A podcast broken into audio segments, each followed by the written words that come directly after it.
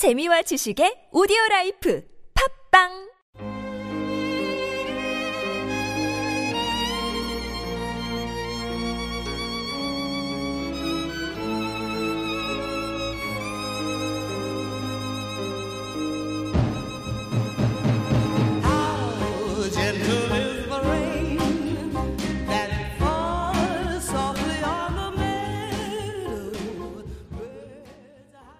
안녕하십니까?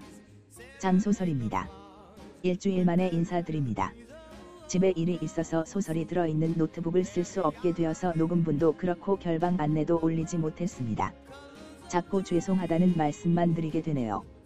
제 소설이 크게 시즌 1과 시즌 2로 되어 있는데 시즌 1은 완성되었고 시즌 2는 아직 쓰고 있는 중입니다. 그런데 지금 올리고 있는 시즌 1이 전체 14장으로 구성되어 있는데 벌써 12장 시작이니 몇 주 안 되어서 마무리될 것 같습니다. 가능하면 안 빠지고 올리도록 노력하겠으니 앞으로도 많은 관심을 가져주시고 평가도 많이 부탁드립니다. 오늘은 3회분을 올리도록 하겠습니다. 그 첫 번째 분을 바로 시작하겠습니다. 재미있게 들어주십시오.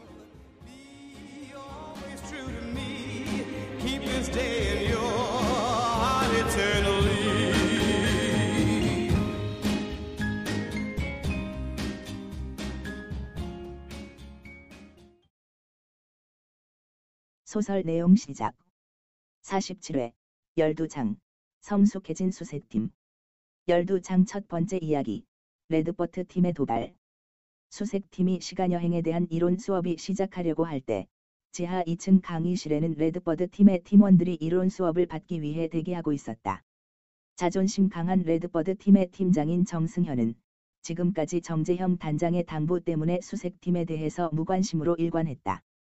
하지만 어제 자신의 팀원들과 수색팀의 팀원이 작은 트러블이 있었다는 소리를 듣고 자신의 팀 사기 문제도 있기 때문에 더 이상 무관심으로 일관할 수 없다고 판단했다. 정기철. 네, 대장. 어제 발생한 사건은 명백히 수색팀에서 우리를 모욕하는 언사를 했다는 것이 맞아. 네, 우리를 참새로 비유해서 비하했었습니다. 음, 이전에 정재형 단장의 당부도 있고 하니 대원들은 더 이상 수색팀과 부딪히지 않도록 하기 바란다. 하지만 이번 일은 그냥 넘어갈 수 없으니 내가 거기에 해당하는 정당하고도 화통한 보복을 할 수 있도록 할 테니 여러분은 절대 수색팀과 부딪히지 말도록 해. 목소리를 높여 강조하듯이 알겠습니까? 대원들은 팀장의 화통한 보복 약속을 듣고 힘찬 대답을 했다. 목청껏 네 알겠습니다. 우리 대장 파이팅. 소설 내용 끝.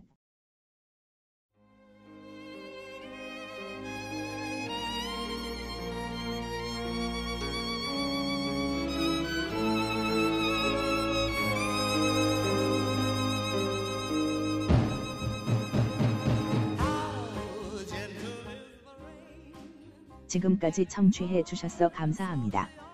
두 번째 분도 바로 올리니 계속해서 청취 부탁드립니다.